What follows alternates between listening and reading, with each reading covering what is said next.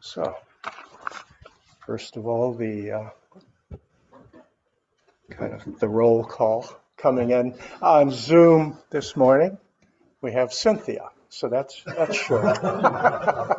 some of some of our regular Zoomers are are indisposed or out of town or various things. Many of them have kind of checked in with me, so they're all accounted for, even if not present.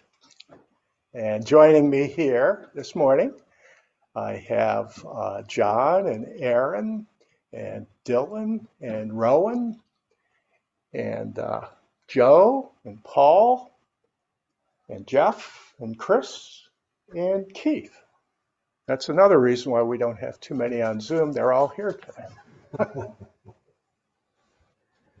and I appreciate you coming, even though uh, I didn't announce in advance what I was going to talk about. And I appreciate you allowing me to do that because I kind of like to just see what comes up rather than making a commitment as far as five days in advance as to what it's going to be.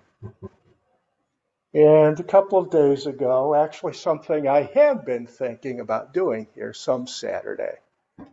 And it just seemed like this was a an appropriate time for it. And it's been a while since we've last looked at a koan here. So I decided we would look at one that, in my humble opinion, is one of the most essential koans. I mean, it's right up there with Mu uh, in terms of really cutting to the chase and getting to the heart of the matter. And it's uh, case 19 from the Mumonkan, the gateless barrier or gateless gate. And the title will ring a bell for most, probably all of you, is Ordinary Mind is the Way. So I'll begin just by reading the main case to this koan, which involves uh, dialogue between the student, Joshu, who would go on to have a very illustrious career, and many koans feature Joshu as the master, not the student. In this koan, he's the student. And the, his teacher is Nansen, who's infamous, among other things, for being the one who cut the cat in two. That's a koan we have looked at. Just to get over people's squeamishness about that. To explain that no, there, there really wasn't a cat that was sacrificed there. But anyway, we're not going to look at that koan today. Ordinary mind is the way, and this is the main case. Joshu earnestly asked Nansen, What is the way? pretty good question for a student to ask the teacher. I'm surprised I don't get that asked that but more often. It's very rare to find such a student. Nansen answered, the ordinary mind is the way. Joshu then asked, should I direct myself toward it or not? Good, good follow-up question. Nansen said, if you try to turn toward it, you go against it. Joshu asked, If I do not try to turn toward it, how can I know that it is the way? Nansen answered, The way does not belong to knowing or not knowing.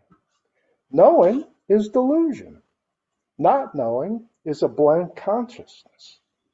When you have really reached the true way beyond all doubt, you will find it as vast and boundless as the great empty firmament. How can it be talked about on a level of right and wrong? At these words, Joshu was suddenly enlightened. So then the next two shorter pieces, Mumon, after whom this collection of koans is named, uh, has a short commentary to all the koans in his collection. And his commentary to this particular case is uh, as follows. Nansen was asked a question by Joshu, and Nansen's base was shattered and melted away. He could not justify himself. Even though Joshu had come to realization, he will have to delve into it for another 30 years before he can realize it fully. And then finally, the verse. The spring flowers, the moon in autumn, the cool breezes of summer, the winter snow. If idle concerns do not cloud the mind, this is man's happiest season.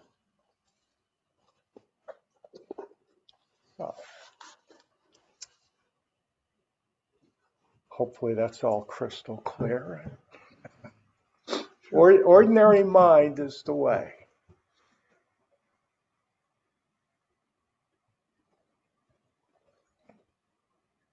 So, what do we mean by ordinary? Natural enough question. Actually, I got uh, to have a bit of a discussion on this matter with an old friend of mine last night who I met to watch the first three quarters of the Cavs game over dinner. And uh, he's kind of a, he has a personal Zen practice. And uh, I, therefore, I mentioned to him what I was going to be talking about this morning. And he was deeply interested. And that was like the first thing he wanted to talk about. Well, what is this ordinary mind? Is it everyday mind? And I said, that's really pretty good.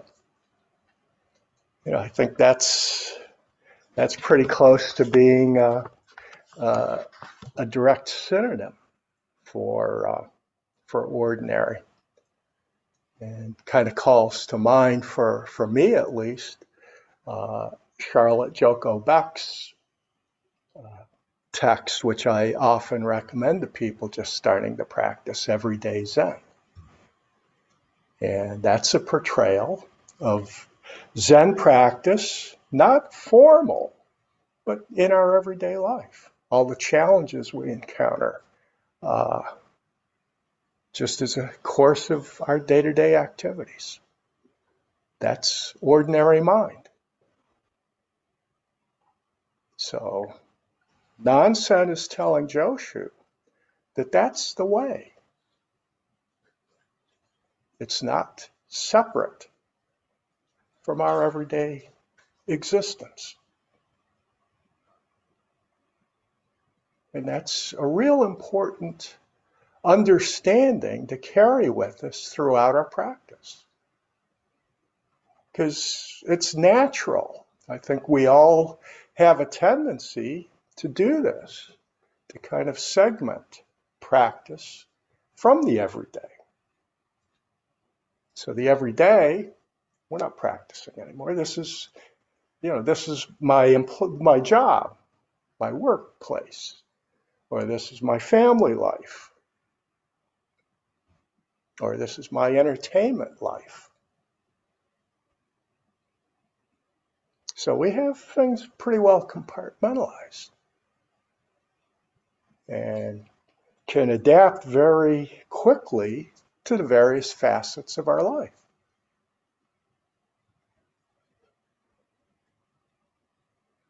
But what is being presented by Nansen here is that this particular practice has to be carried forward in order to do it wholeheartedly. Everything is the realm for our practice. And it doesn't require exiting our everyday life in order to do it. You know, we're going to do that for eight hours here, which is why I put in the polite request for silence because it does help help our practice. But it's also with the recognition that silence isn't always Not saying go off from here into your cave. That actually wouldn't be very good. It's important that we do interact with the world. But in order to do that, from a place of prajna, wisdom, and compassion, flip side of, of wisdom, wisdom in action, we live our lives on the bodhisattva path, which is out there in the world, being of service in all of our encounters. But formal practice, when we do engage in that, is to it's we could look at it as a skillful means in the language of the Lotus Sutra. It empowers us to live our lives in such a fashion. Helps us to cultivate the the mind, since this is ordinary mind that uh, Nansen is talking about, cultivating this mind so that it can, can practice within the ordinary, within the everyday. Because that's where the practice truly takes place. As we've been coming back to a, a few times in our early on study of the Lotus Sutra. that it's not about some abstract teachings, a set of truths. That the truths become real, come to life in our practice. Otherwise, you know, they're just ideas in our head that are rattling around.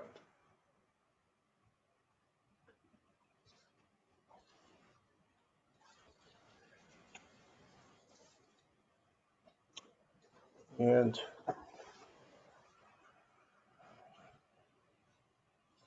to look the, the verse in particular with uh, with an accounting of the seasons is uh, a really I think a penetrating way to to access what's being presented to us here with ordinary mind is the way that in the, our everyday day to day.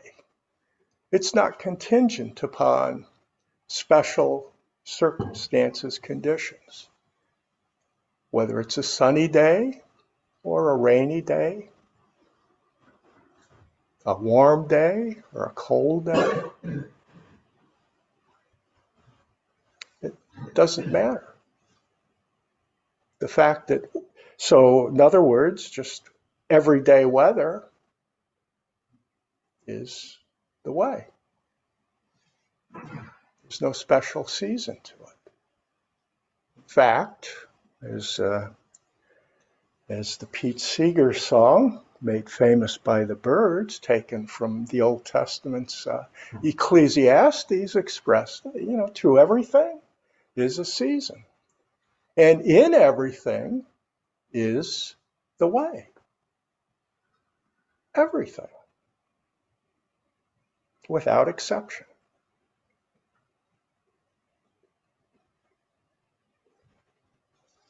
So this question of nuns, of Joshus, about the way really cut to the heart of the matter. It sounds so basic. It's like, well, how could he ask something like that?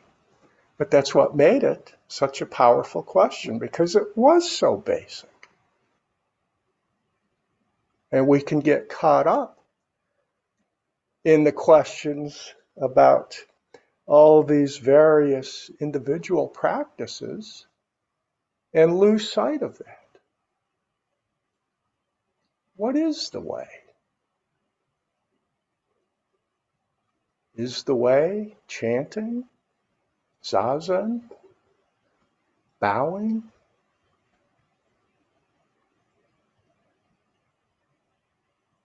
What's the secret sauce here?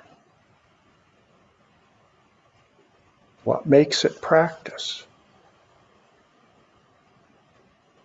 And what doesn't make it practice is some particular thing. Because remember, there are no things, remember? Shunyata, all is empty. No thingness simply means that nothing is fixed, including what's ordinary. Doesn't take much reflection to, to, to get to the heart of that matter, that ordinary changes pretty radically. Ordinary today is a lot different, certainly over the span of my lifetime. Sheesh. so we're constantly changing what's ordinary. So practice then becomes a matter of bringing our practice to social media, to electronic devices.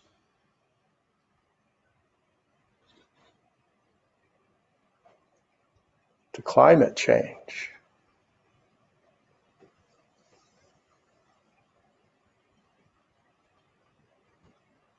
And all the myriad other things, they're constantly in a state of flux. And of course, mind as well. How can the ordinary be in constant change and the mind not be? The mind is no different. It's constantly changing as well. All is impermanent. All is interdependent. Part of prajna is saying that oneness. That we're all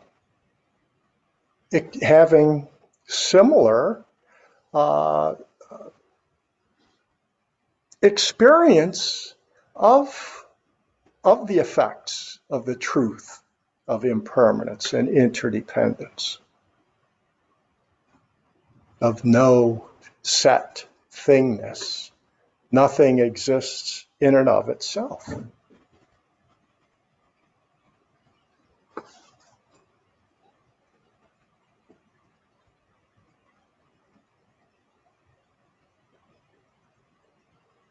And to come back to the, the final important, essential term here is way, Tao.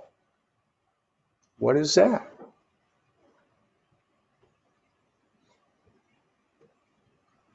And Tao can be said to have actually two meanings. And this is very germane to our study of the lotus. Because one of those meanings is as a means. You know, what's the way to do a certain task? That's looking at skillful means. So, yes, as Keith was planning lunch for today, what's what's a skillful means for feeding us all?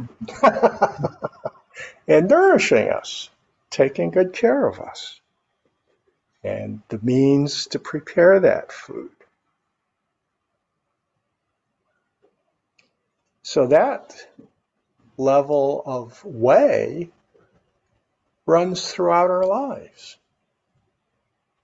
That's an important part of, of our uh, skill set to be able to practice interdependence with other beings in a helpful way, rather than all of us just retreat to our caves and dwell in the other meaning of way, which is the ultimate.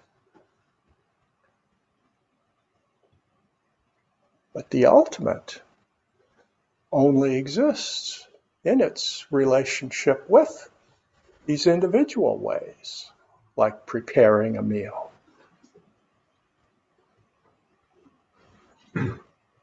So any of these individual ways we can do outside of practice. And we're familiar with that.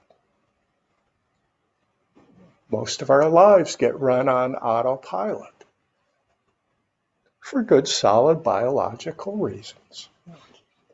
Efficient.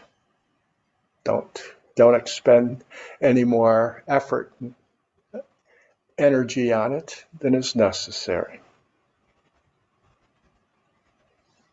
But one of the things we awaken to as a result of practice is that when we actually start disengaging that autopilot setting and are fully present and engaged, there's kind of an enlightening that immediately occurs that this is actually the way to live our life. Speaking of way. So, this is where the ultimate way intersects with the individual way. And then we become aware of all these core truths of Buddhism and how they're constantly manifesting all around us. So that the grist for Dharma teachings, Dharma talks, is never far away. It's always present. Was watching last night before I went off to waste a little time watching the Cavs and another one of their hapless efforts. but before that, I was watching uh, a nature program uh, set in the uh, uh, Scot- Scot- Scottish Highlands. And there was uh, a scene in there that uh, called to mind. It was kind of like a wildlife uh, scene of the parable of the burning house, only instead of a burning house, this was now a nest that was about to become flooded. And the birds, the parents, had a couple of chicks in this nest, and they're trying to get them out of the nest. Just like the father in the parable, trying to get his children out of the burning house. So I go, oh, this is remarkable. and just like in the parable, the birds were successful. They got them out of there. Although they, they had not fledged yet. See, that's what the challenging part was. They weren't quite ready to exit the nest, but they had to circumstances were such they had to act. But as viewers, of course, we're in suspense. Are they going to get out? But I've watched enough nature programs to know they're getting out.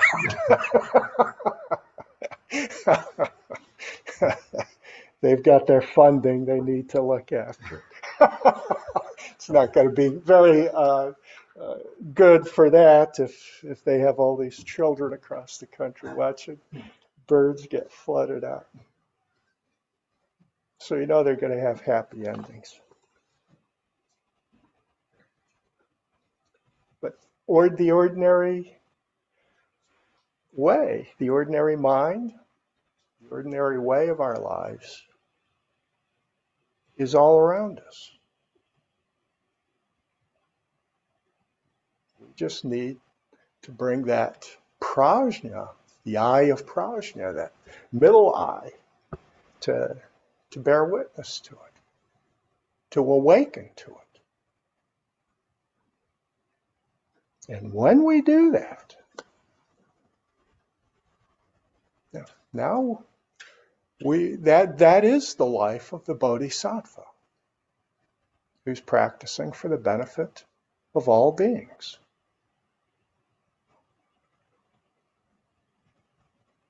Not for the practice, for the benefit of oneself.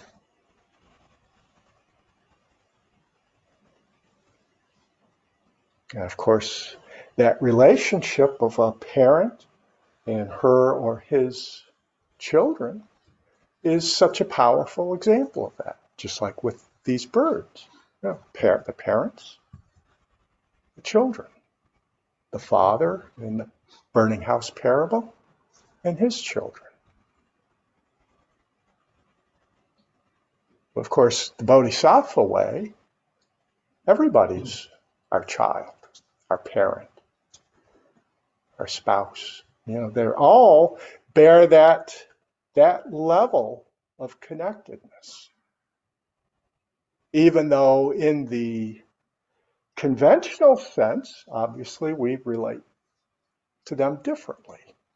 But this is where the Tao, in its ultimate sense, comes into play. That even though in the conventional realm, you know, those are different relationships, and it's it's a skillful means to treat them as such.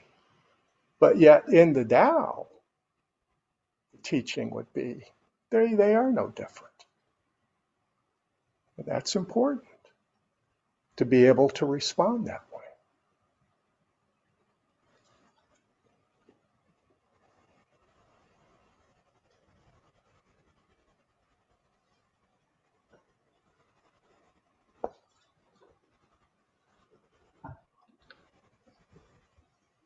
So one of the things, again, from ordinary daily life, at least for me, uh, involved going up to Detroit a week or two ago to the Van Gogh exhibit that was taking place in their library or in their art museum.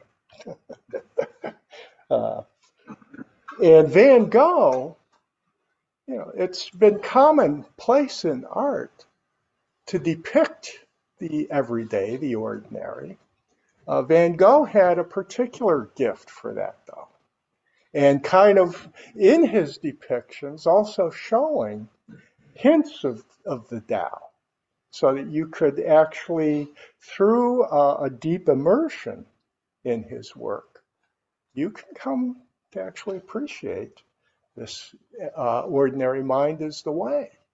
You know, just uh, one of the work, one of his famous works that was on exhibit there is of his bedroom. I don't know how many of you have, have seen this before. I suspect many of you have.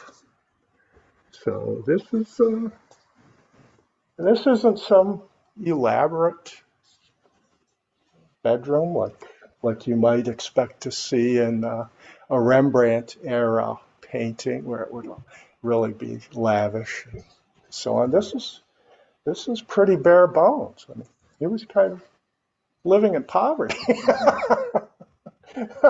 but yet, you know, there's this light source. And of course, the way he would play with colors so richly uh, plays a role in so much of his work. So it's super ordinary, other than maybe more artwork than you would typically see. But that didn't cost him anything other than the cost of the canvases and the paint. But otherwise, yeah, couple of chairs, rather small bed. Did have two pillows though. That was that was the excess there.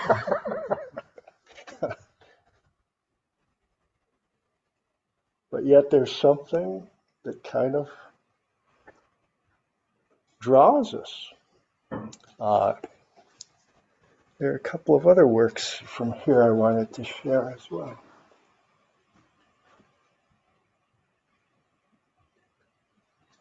Yeah, he, he did several paintings of just shoes.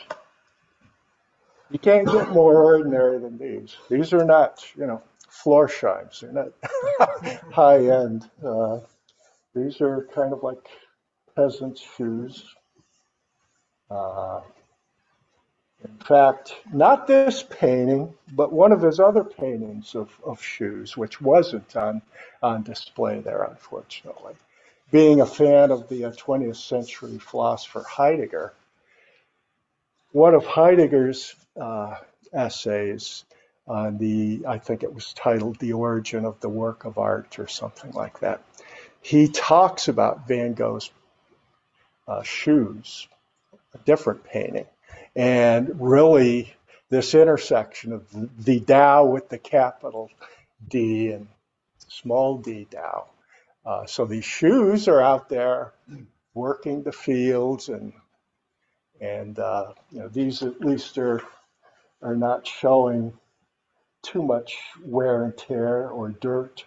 But uh, the, the other painting that Heidegger was writing about had all of that. so it was kind of pointing to that kind of uh, rudimentary existence, growing, uh, food. And yet, the reason why he was painting them was to show the, uh, the ultimate shunyata running through that ordinary object.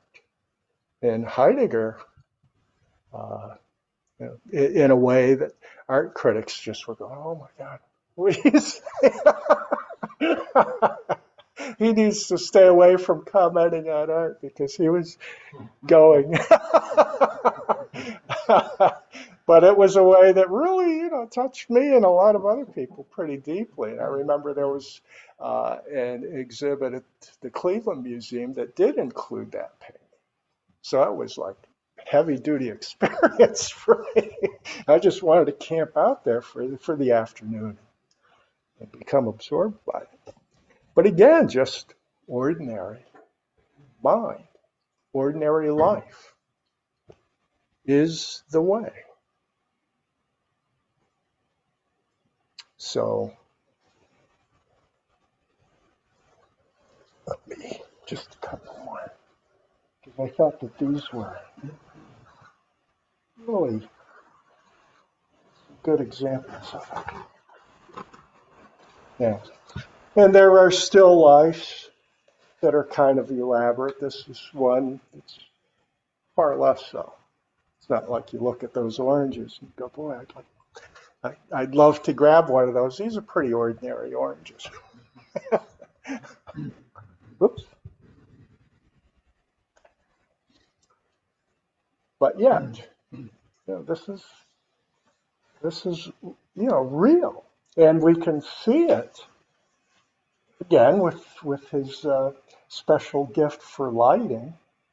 Uh, we can see how it's uh, kind of reflecting something a little deeper, more profound.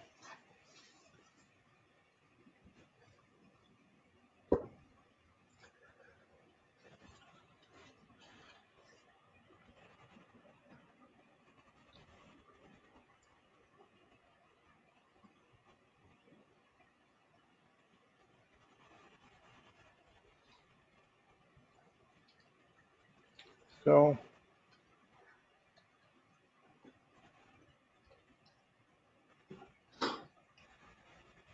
And I want to spend uh, a bit of time looking at this notion of that we got in uh, Mumon, or in the, the main case itself, rather, about it's not about knowing or not knowing. Because I remember this came up a week or so ago, uh, I think in a, in a discussion. I think John brought up a point that I kind of went to that basic subject. And that was well before I even looked at this koan and decided I was going to talk about it. But it's a really important point about it's it's not about knowing or not knowing. So it's kind of nice that we did the uh, the Zanmai because towards the end it has that uh, jarring phrase about like a fool, like an idiot.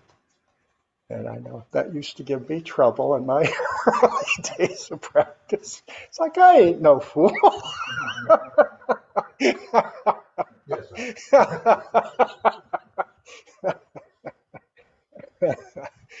uh, and to recognize that that kind of that fear is what is behind our needing to know. And it, that just becomes yet another kind of like uh, almost uh, a means of acquiring power. knowledge gets used as power. You know, one of our great 20th century thinkers uh, that that had some very insightful uh, things to say about power was the French philosopher Foucault. Uh, and he would study how power lies behind uh, a lot of our endeavors. And knowledge is way up there. In fact, there's that saying, knowledge is power. That's really very truthful, very honest. It's exactly the case. So, with our practice of just completely opening ourselves up, that's like a fool, like an idiot. It's not about knowing or not knowing, because there's certainly this tendency uh, that you sometimes find in Zen that it becomes like an anti intellectualism. So they go to the, the not knowing. And that's, as, as it's expressed, that's just blank consciousness. It's not very helpful either.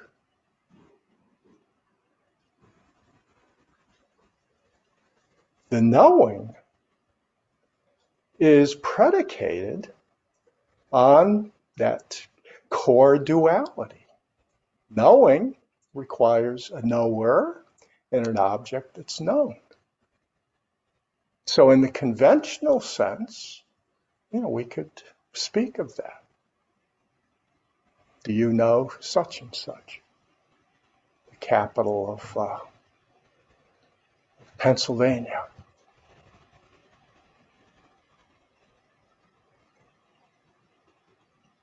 And sometimes people think they know something and they don't, and somebody corrects them, and that can be dicey. I remember a, a friend of mine who was actually a native of Scotland telling me about when he was in elementary school and they were studying world geography, and his teacher, they just happened to be talking about Scotland at the during that class, and she presents the capital of Scotland as being Glasgow. And he, he, he was a bit of a smart aleck. He kept that edge to him throughout life when I got to, to know him too, in a charming way though. And he, he made the comment, well, that's going to come as quite a surprise to people in Edinburgh.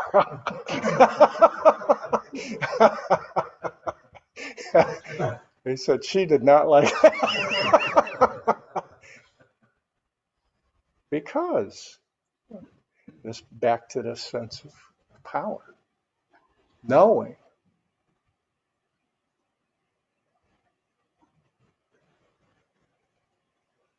So to go beyond this knowing and not knowing. Because if we don't, we cannot satisfy that kind of spiritual uh, longing that brings us to a path, because that involves the the drive to actually be able to to ex- experience and come to some uh, deeper awareness of the boundless, going beyond all limits, which means going beyond the realm where knowledge can even come into play. So that's why in Zen, you know, we can say it's not about knowing. Knowing has its has its realm that's helpful you know, if I have a plumbing issue, I, I trying to get somebody in the house that knows plumbing. And if he told me it's not about knowing or not knowing, I'm probably going to the next person on my list. Yeah, you need to know this. But flipping that around, you know, if I'm looking f- t- to explore uh, the deeper spiritual side of things, and I encounter somebody somebody that does know, now I'm going further down my list. it's like, no, that's a turnoff there. So there's a place for knowledge, like the seasons. Yeah, to everything, there's a season. To everything, there's uh, a degree of, of knowledge sometimes, and sometimes you know, knowledge can get in the way. It can only go so far. It's a skillful means, but it's not it. And we can't put it into that role because it's just not suited for it. The reason it's not suited for it is because, like I was just uh, explaining, it's rooted in that dualistic way of seeing things, of subject object, that are fixed. To have knowledge means you fixed something. It is what it is. I've, I've kind of put it in its container, in its silo. So the Dao with the capital D is without any boundaries. And that's beyond knowing or not knowing. That's like a fool, like an idiot.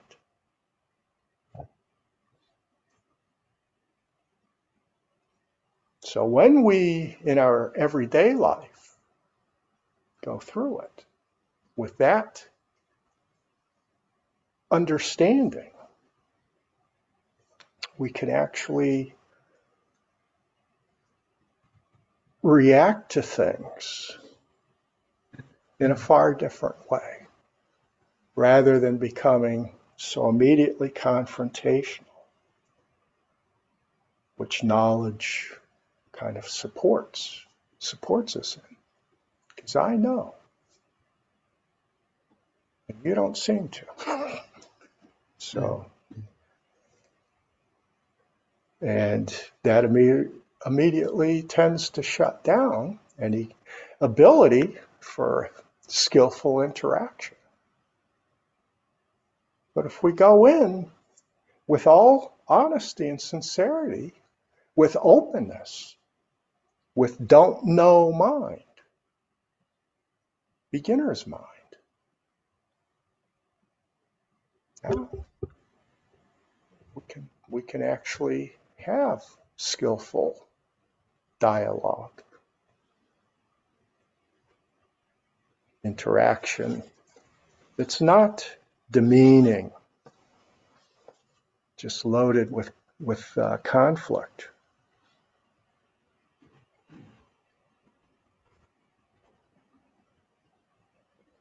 So I think that's enough for me. I'm going to bow out here. Plug in the speaker. We still have this afternoon. Have a shorter session, but uh, more, even more discussion period then, hopefully. so it's not just more of me talking. So, what are your thoughts? Questions? Do you like Joshi? I I had one thought um, while you were talking, especially because you were talking about art, Mm-hmm. um, which was just the idea that um, uh, I have one sort of definition of art as being um, ordinary objects um, that are simply showcased or highlighted. Um, so if the artist is bringing our awareness to whatever it is that they'd like to present, and uh, in a sense, um, our practice is the same way um, because we, you know, go through um, our day on autopilot or whatever, habitual responses and these kinds of things. And then we do various things throughout the day to um, heighten our awareness to, um, to, to what's, what's really happening, you know, um, so, so there's, there's various practices that we can do to kind of remind ourselves to be aware, um, which is sort of like the artist, you know, highlighting or showcasing, um, the ordinary. Yeah. Yeah I had a thought um, regarding the koan, which was um, kind of the way of being bringing our um, original mind right to each moment. Um, but then I guess kind of digging a little deeper into um, that original mind and like the original, like the original face, and what that really means. Yeah, yeah. So uh, the original mind is uh, we a term that we we've been using quite a bit in conjunction with the Lotus Sutra is Buddha nature. That's our original nature, our original mind, our original face before we were born. So it's taking, and we also looked at this it's taking it beyond just a mere biological looking at our ancestors. That's one just one part of it, but it's the entirety. So I mean, even Joni Joni Mitchell, just in uh, my private memorial for David Crosby, as listening to a live recording of his as of as of uh, late, uh, where he closed his set with the song Woodstock. You know, we are Stardust. uh, so, I mean, if we want to look at our original face, our original mind, it's it's everything, and that's shunyata. That's the ultimate.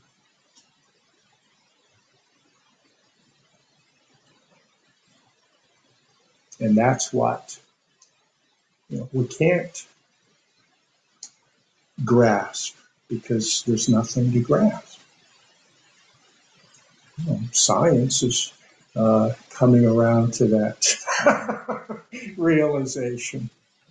You know, 20th century was pretty rich for that in terms of scientific uh, uh, theorizing. They were becoming more and more Buddhist. And many of them acknowledged that. It's not us projecting onto them. They were saying, yeah, you know, that's the one religion we, we can relate to. They seem to be onto something there.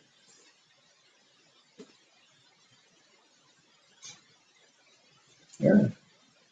Um, I was most drawn to the second half of the poem, where it turns and Joshu brings up the question of knowing which is not known, which I think is a really core question. Um, and I get the sense that this desire for knowing is a desire for a kind of safe experience, right? Right. And a kind of experience where you actually have certainty what the experience is. And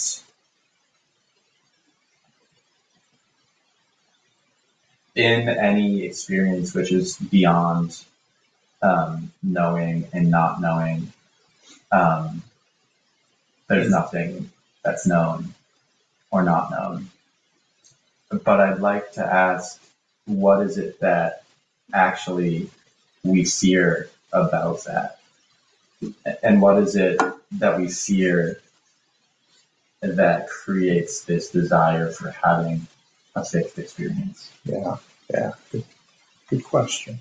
And I'll put this in the context of, of something that I even mentioned within the past week or two, but I've brought it up occasionally to make it real for me in my practice. Is uh, uh, that was kind of like the the big uh, quandary for me in terms of uh, my barrier.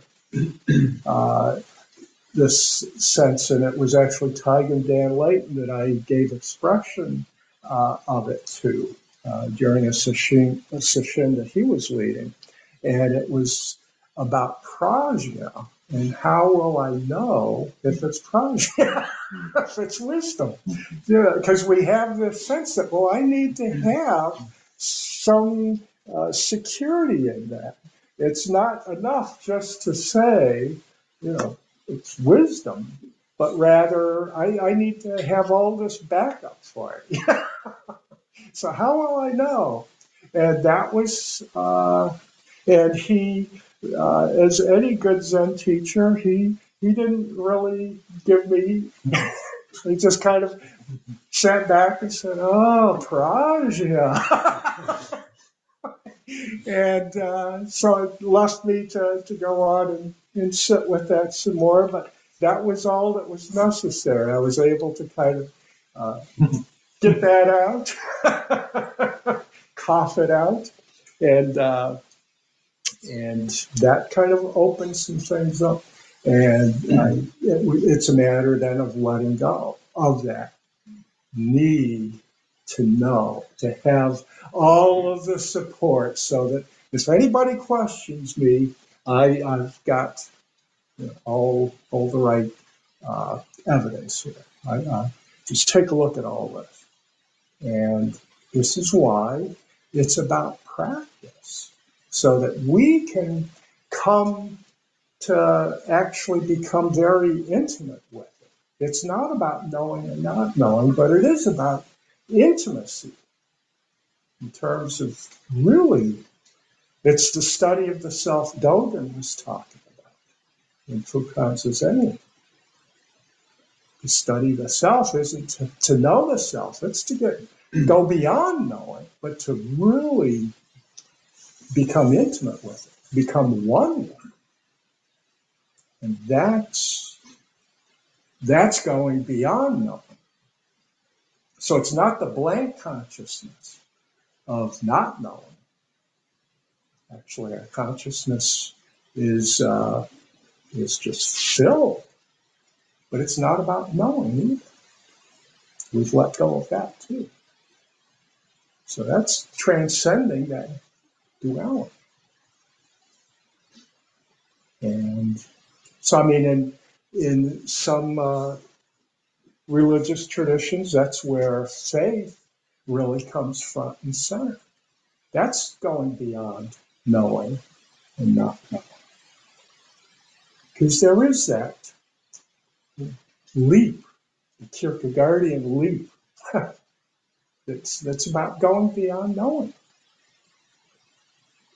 So it's not unique to, to Zen or to Buddhism more generally. I think any religion ultimately comes to that.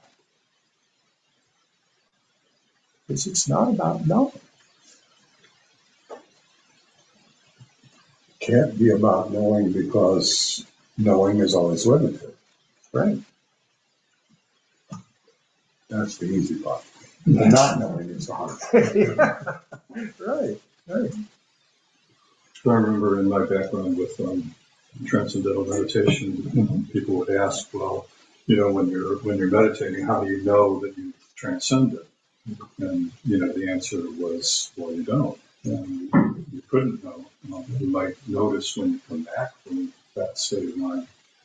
But um, and it's the same with with our practice of sitting meditation. You know, it could be pleasant, it could be unpleasant, it could be whatever it is. But I do believe that there is a the traces of our practice um, do become manifest in our lives. Um, so we have the Dharma seals, for example, you know, that let us know um, that we're either suddenly or gradually um, seeing the world and interacting with the world in much, much different ways than perhaps we did before. Mhm. So we're more open, we're more compassionate, we're more, you know, seems to be the natural um, uh, outcome, um, if you will, of, of our practice. So, so although we um, um, can't define um, what exactly is happening, we can see the, the, uh, the results. And that's why I like Buddhism because um, it's not a matter of faith, it's a matter of practice. And, um, and, and being able to, um, to to see or notice, or other people might see or notice in us um, ways in which we've, um, we've evolved or changed. Mhm, mhm. So if there's anything to be said about the nature of this emptiness, you know, the, the Dharma seals, I think, point in that direction of, of what is that consciousness like. Um, The brief going over the Dharma seals. and I'll. Oh, well, yeah, the- We haven't talked about it in a long time. Yeah. The, the three, the three, uh, original Dharma seals were, uh, were dukkha, or suffering, Yeah. uh, impermanence, and no self, or Yeah. interdependence. Uh, but, uh, some people, uh, in the forefront here, in more recent times, would be Thich Nhat Hanh, have added, kind of as an offset to dukkha, that nirvana belongs in there too. Because there is the, the relief, the release from dukkha, which is what the Four Noble Truths is all about, and practice more generally speaking. So the original three, and then the, the addition of, of uh, nirvana to it. Yeah.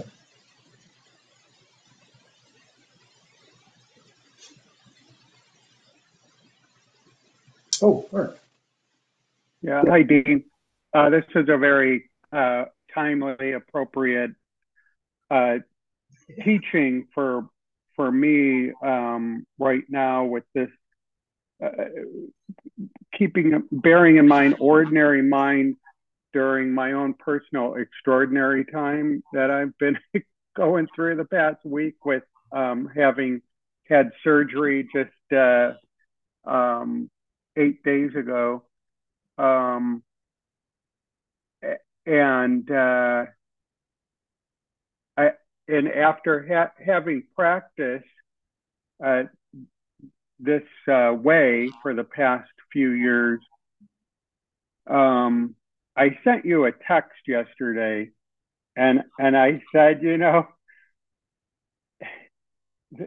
just in the in the past week, and I, I didn't even I just typed this text out to you and it just sort of flowed out. I I, I wasn't like thinking, oh, what am I gonna type?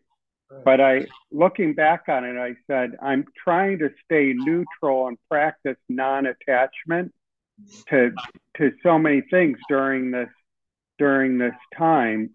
And what one of the big ones or some of the big ones were all the inconveniences you know, during the past week, there's been some complications post surgery, um, and and the uh, um, what was it? The practitioner, the healthcare practitioner's imperfections. like, Also, You you should be. a- um, yeah.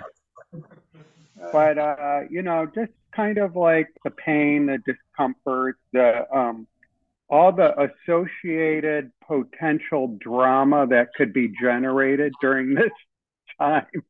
You know, it's like it it it it, it could it, you can just see how uh, you know during challenging or difficult times um, you know, without being mindful and without having some sort of a practice, you know, you could so easily go off the rails. And, uh, you know, uh, so I, uh, so I'm grateful for that. The only other comment I had was I saw when you were talking about, um, I think it was Bob Dylan. Um, uh, there's another group called there's a song called Everyday People by Sly and the Family Stone. absolutely, yeah, yeah, That was a that was a top Billboard hit in 1968. great stuff. Not that not that I'm old enough to remember that, but I don't know.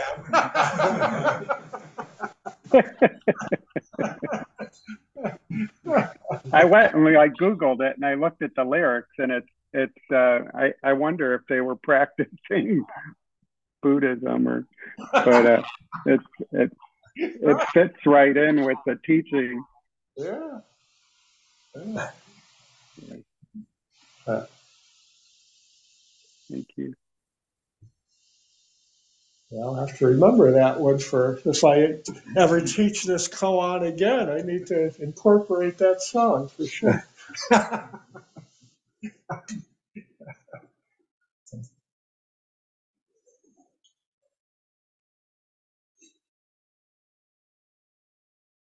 So, looks like we're good. All right. May our intention equally penetrate every being and place with the true merit of Buddha's way. Beings are numberless, I vow to save them. Delusions are inexhaustible, I vow to end them. Dharma gates are boundless, I vow to enter them. Buddha's way is unsurpassable. I vow to become it.